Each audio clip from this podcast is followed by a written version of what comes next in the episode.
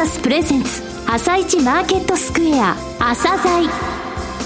この番組は企業と投資家をつなぐお手伝い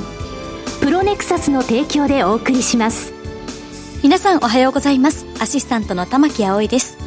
それではスプリングキャピタル代表チーフアナリストの井上哲夫さんと番組を進めてまいります。井上さんよろしくお願いいたします。よろしくお願いします。それでは今日も楽しみな企業をゲストにお招きしています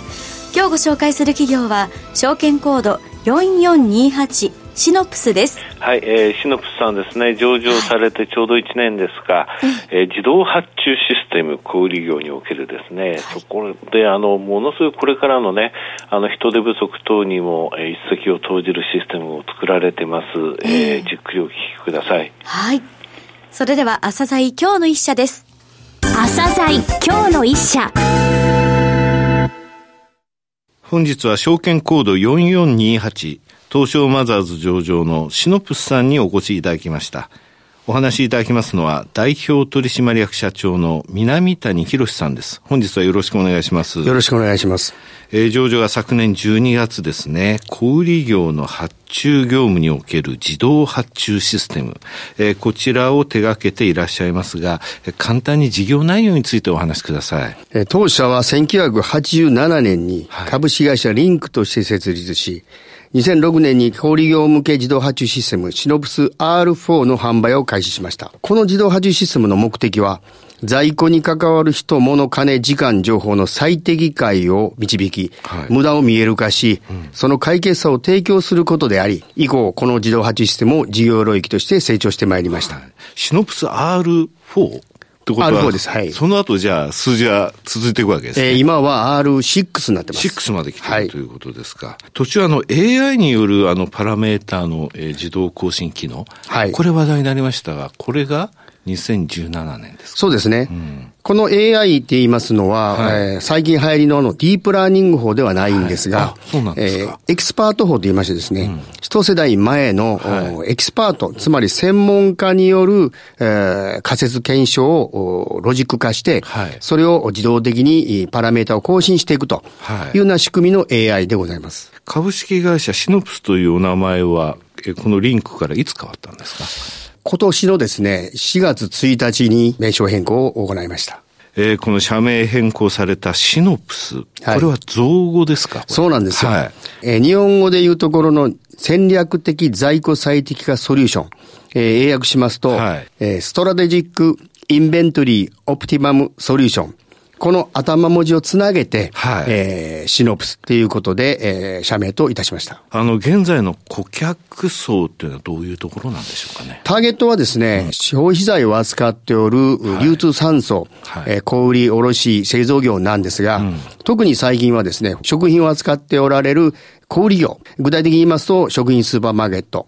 あるいはドラッグストア、うん、あるいは最近で、えー、言いますところのコンビニエンスストアさんっていうところが、まあ、主たるターゲットになろうかと思います。はあ、シェアみたいなものって教えていただけますかね。今、あの、小売業さんでです、申し上げますと、はい、53社、4700強の店舗で、はい、日々ご利用いただいておりまして、うんえー、百貨店コンビニエンスストアを除いたですね、売上高400億円以上の小売業様におけるシェア率は、はい、えー、現時点で13.6%ほどとなっておると。全国でそうですね、はい。すごいですね。業態とか教えていただきます？え、あの、まあ、ほとんどがですね、はい、えー、スーパーマーケットさん、はい、えー、その次にドラッグストアさん、はい、あるいはホームセンターさん、うん、えー、あるいは、えー、専門店さんですね。はい。というようなところがあありますが、やっぱり8割ぐらいが食品スーパーマーケットさんになろうかと思います。地域別ではどうでしょうか？えー、大阪を中心にした西日本のシェアがやはり今のところは圧倒的に多くてですね、はい、えー、四国、近畿、中国、東海、北陸、九州などを中心にですね、はい、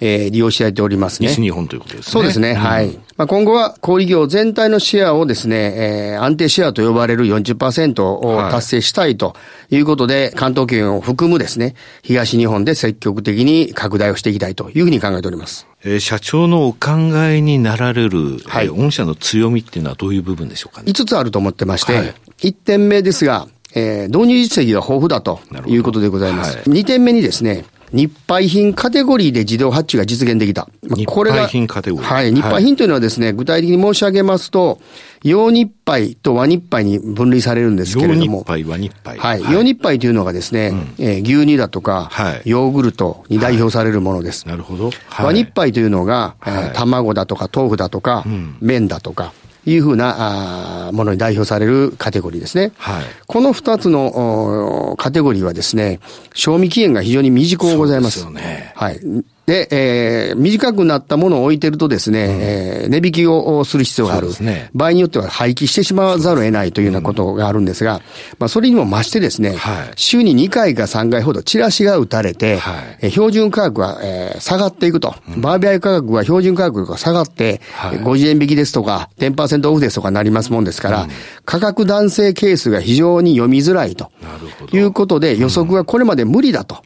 思われたカテゴリーではあるんですね。はいそれをですね、我々はチャレンジしてほしいという何社かのお客様のですね、強い後押しによって、我々はそのトライをして、えー、初めは随分失敗してきたんですけれども、まあ実際、あの、1年経って、1年半経ってですね、徐々に、まあこれは使えるねというようなご評価いただいて、まあ完成したということで、今、あ広くですね、はい、えー、お客様の支持を得てるんだろうというふうに考えております。これ賞味期限短いですから大変ですね。チルドのようなデリカですね、はい、惣菜だとか、うん、パンだとか、はい、まあそういうところにそのトライをしてきた関係で、まあ最近はですね、そこもうまくいけたのかなどれぐらい発注すればいいとか、どれぐらいの量っていうのが分かるっていう、ね、そうですね、もうロスし,、えー、しないような発注量を発注するんですけども、少なすぎると欠品になりますから、はい、お客さんのロイヤリティが稼げないと、はい、いうようなこともありますね。うん、ちょうど良い加減と言いますか、はい、その加減を毎日その変わっていくもんですから、それを日々、店舗ごとに商品ごとに需要測をかなり高精度な予測をし続けることが、やはり在庫の最適がつながるんだろうと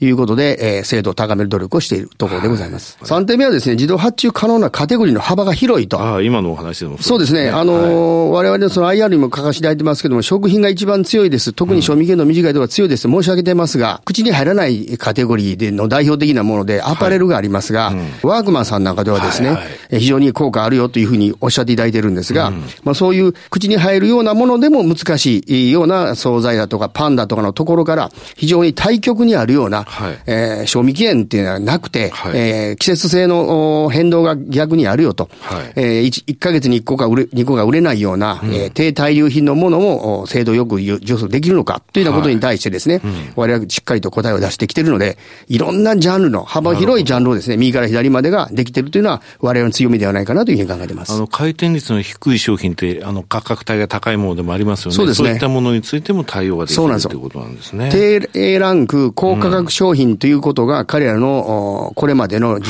ー、自動発注のテーマであったんですけども、はい、なかなかそれがうまくいかなかったというふうに伺ってます。はい、それがこの数年前からいろいろと実証実験を重ねた結果、いい結果が出てますので、えー、ワークマンさんもですね、横展開にその自信を持ったというような発表を新聞等でされてますけども、はい、まあ、それは我々のその自動発注がなくにして、なきにしてはできなかったよというふうに、あの、お褒めのことも頂戴しているわけです。4点目はですね、まあ、ソフトウェアと言いますのがですね、なかなか費用対効果がわからない、わかりにくいものではあるんですけれども、はい、我々はそれでは、あの、お客様にご満足にお使いいただけないというふうに考えてまして、はい、えー、4つの KPI を指標化をしておりまして、はい、それをビフォー、アフター、えー、つまり導入前と導入後ですね、はい、係数でずっと定点観測をし続けておると。いうことで、導入している効果が見えてるねっていうようなことをですね、お客様にコミットメントしてきております。なるほど。顧客の KPI をきちんと作ってあげて、こんなに改善しましたっていうのを見せる。そうです。4つってどういうことですか？えー、1つ目がですね、はい、えー、まずは発注時間がどれだけ削減できたか。うん、まあ自動発注で謳ってますから、完全自動ではないにせよ、はい、9割以上採用できるに満足な数字を維持する必要があるので、はい、まあそうすることで作業時間が10分の1になるかどうかというのは一つの大きな指標ではありました。はい二つ目はですね、欠品率ですね。店頭に物が並んでなかったら、バックヤードに入ったままであったらもちろんダメですし、はい、売りたいものが並んでなかったらお客さんのロイヤリティも下がるわけですから、はい、そういった意味で欠品率が2番目。はい三つ目はですね、えー、先ほどの、日配のところにもありましたけれども、値段がコロコロ変わるけれども、はい、うまく最適化できないね、と。いうものをですね、それをその我々値引き、廃棄ロスも、ビフォーアフターで金額を数値化しておりまして、それがどれだけ比率で変わっていってるかということをですね、えー、定点観測しております。はい、最後の四つ目はですね、えー、在庫金額です。うん、これも、たくさん在庫があれば売れるものではなくて、売れるものがたくさんあればいいんですけど、売れないものをたくさん置いてても、結局企業のキャッシュフローを圧迫するだけですから、はい、そういったところでですね、我々はキャッシュフローの最適化ということで、でね、在庫金額の定点観測、ビフォーアフターで、え何パーセント在庫金額が減ったか、というようなことを、えー、計数化しております。はい、この4つの KPI ですね、うん。資料を見させていただきました先ほど発注時間90%削減。はい。欠品率54%削減。はい。値引き廃棄ロスおよそ10%削減、はい、在庫金額15%削減、はい、これが平均ということなんですね。そうですね。えー、最後はストック型ビジネスであるということです。はい。まあ普通パッケージソフトのメーカーさんというのは、パッケージソフト販売して終わりみたいなケースが多いんですけども、はい、私どもは、えー、しっかりとですね、えー、保守契約を必須化しておりまして、はい、これはパッケージ費用の15%という、まあそれ高いパーセンテージを頂戴してるんですけど、はい、まあこれをベースにですね、うん、ずっとお客様と共に成長していきましょうと。はい、いうことでですね、うん、やらせていただいてるんですが、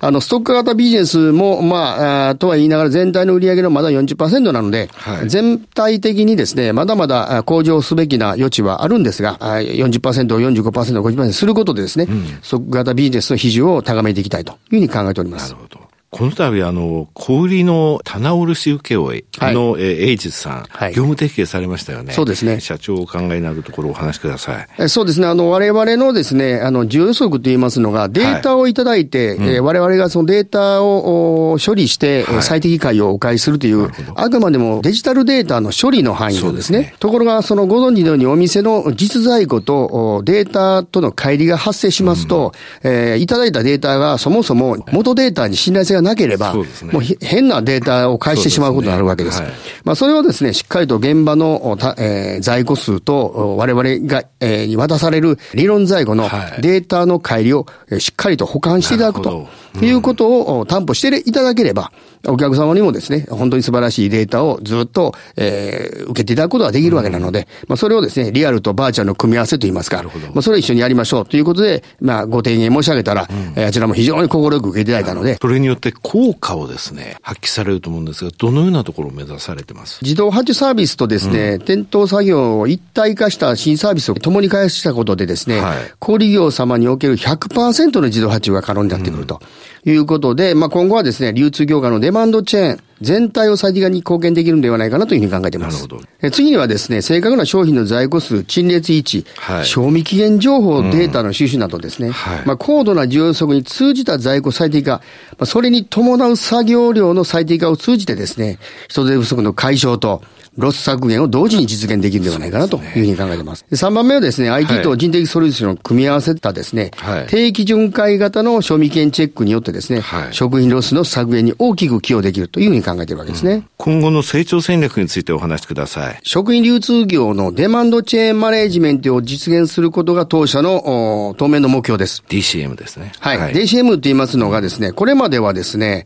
え供給者視点、はい、サプライヤーさん目線でサプライチェーンマネジメントという言葉葉がですね、うん、えー、一般にもリルーされておりましたけれども、はい、まあ、これは製造業から中間流通業、小売業へと、供給情報が流れているわけですけれども、はい、これでは小売の需要を適時に反映できず、食品ロスや流通の無駄が生まれると考えておりまして、はい、当社はですね、えー、小売業のデータを活用して、流通や製造の無駄を削減すべく、消費者起点での需要情報で、えー、小売がベースになって中間流通業、その川上の製造業を最適化するとい。うことがですね、はい、まあ、日本のこの地政学的な国土から来る、いろんな諸問題を鑑みてもですね、日本におけおいては、はい、サプライヤー目線ではなく、デマンド目線でですね、全体を最適化できるんだろう。あるいはそれしかできないんではないかと我々は考えておりまして、まずはですから、小売業のシェアを40%程度に、えー、獲得してですね、えー、実現に向けて、えー、頑張っていきたいというふうに思っておるわけです。最後になりましたが、リスナーに向けて一言お願いします。私どもは、あ創業してもうすでに33年目になりましたですけれども、はい、えー、まだ上手差し代でまだわずか1年弱でございまして、まあ、これからですね、投資家の皆様にも広くですね、我々がやってる事業をですね、しっかり後押ししていただいて、応援していただくためにですね、まあ、これからも流通業の全体再適に向けて、日夜真摯に努力してまいりたいと思ってますので、どうぞご支援のほどよろしくお願い申し上げます。南谷さん、本日はどうもありがとうございました。ありがとうございました。今日の一社、シノプスをご紹介しました。さらに井上さんにお話しいただきます。はい、面白いでしょう。えー、小売りの発注を自動化するわけですよ。はい、で、あの、エイジスさん、えこの番組にも2回来ていただきましたけど、棚卸のですね、はい、トップメーカーですよね。となりますと、正確なデータが反映できることになりますということです。となるとね、もう夢のようなことですけど、最終的には小売りっていうのは、売り子さんがその最適な人数さえいればいいと。発注はこのシノプスできる棚卸その陳列っていうところエイジスができる、はい、バーチャルとリアルって言いましたけれどもね、えー、そういったところまでいずれなるかもしれませんよ。えー、四国、うん、四国でのね、はい、えー、この小売りの、えー、自動発注のシェア、もう53%あるの、この会社。で、本社は大阪だったということもあって、東京って言いますか、東にはあんまり攻めてないんですよ。これから攻めていくと、まだまだ伸びしろあるんで、40%って言われてましたけれども、はい、十分ね、あの絵空事じゃないですよ。これもいけるんじゃないかなと思いますよね。大、うん、大切なことは、サプライチェーン、サプライの方から来てたメーカー、流通、そして小売ってきてたのが、小売のところから逆に川上に上がっていくような形のシステムを作れるってことなんですよね。はい、非常に画期的なお話を今日は聞けたというふうに思います。はい、面白かったです。はい、それでは一旦お知らせです。企業ディスクロージャー IR 実務支援の専門会社プロネクサス上場企業のおよそ6割2200社をクライアントに持つ。これはアジア証券印刷の時代から信頼と実績を積み重ねてきたからこそ。さらにプロネクサスが目指すのは企業と投資家をつなぎ日本の株式市場を活性化させることです。プロネクサス私たちは個人投資家の皆さんを応援します。井上哲男今日のストラテジー。それでは井上さん、後半の解説もよろしくお願いいたします。はい。えー、マーケットですね。アメリカはおとなしく見えるんですが、実は2日連続で VIXス恐怖指数は15を超えてるんですよ。えーそれでこれなんでかって言いますと、やっぱりイベントが多いんですよね。えー、これからのイベントですが、アメリカ FOMC あります、はい、えー、ヨーロッパ ECB ありますということなんですが、はい、ECB はね、ラガルドさんが、えー、総裁になってからの会見としては初ですね。あの、FOMC にしても ECB にしてもそうなんですが、初物のそう会見っていうのは結構ですね、マーケットいじめるんですよね。はい、1回目いじめなくても2回目、3回目ちょっと慣れてないとか、そういったところ市場はですね、いろいろあの言葉尻を捉えたりしますので、それ注意かなと、はい、何よりもイギリスの総選挙12日、日本時間13日になる頃には判明するということですが、これ、保守党通りそう、あの過半数取りそうだった話、事前、まあ、イギリスの事前調査っていい加減なんです、いい加減というか、ひっくり返っちゃうんだけどね。はいこれによるとブレグジット、今の、えー、案でのブレグジットが決定するということですよね。もうこれに、もうずいぶん長いですからね。そ、ね、の他15日がいよいよアメリカの中国に対する、えー、関税の、えー、追加の発動。これね、サインはしないけれども、ここの部分の発動も延期するっていう話もあって、、はい、ただあの人のことなんで2点3点するんで本当にもうわからないという状況、えー、こういったところを反映した今ビックスの状況なんで、はい、マーケットこういう時にねもし悪い材料でとポンと落ちる時もありますけれども、うん、まあ、冷静に、えー、判断しなくてはいけないということですかね。いずれも織り込める材料です。はい。はいわ、かりました。井上さん本日もありがとうございました。また来週もよろしくお願いいたします。この後は東京市場の寄り付きです朝鮮この番組は企業と投資家をつなぐお手伝いプロネクサスの提供でお送りしました。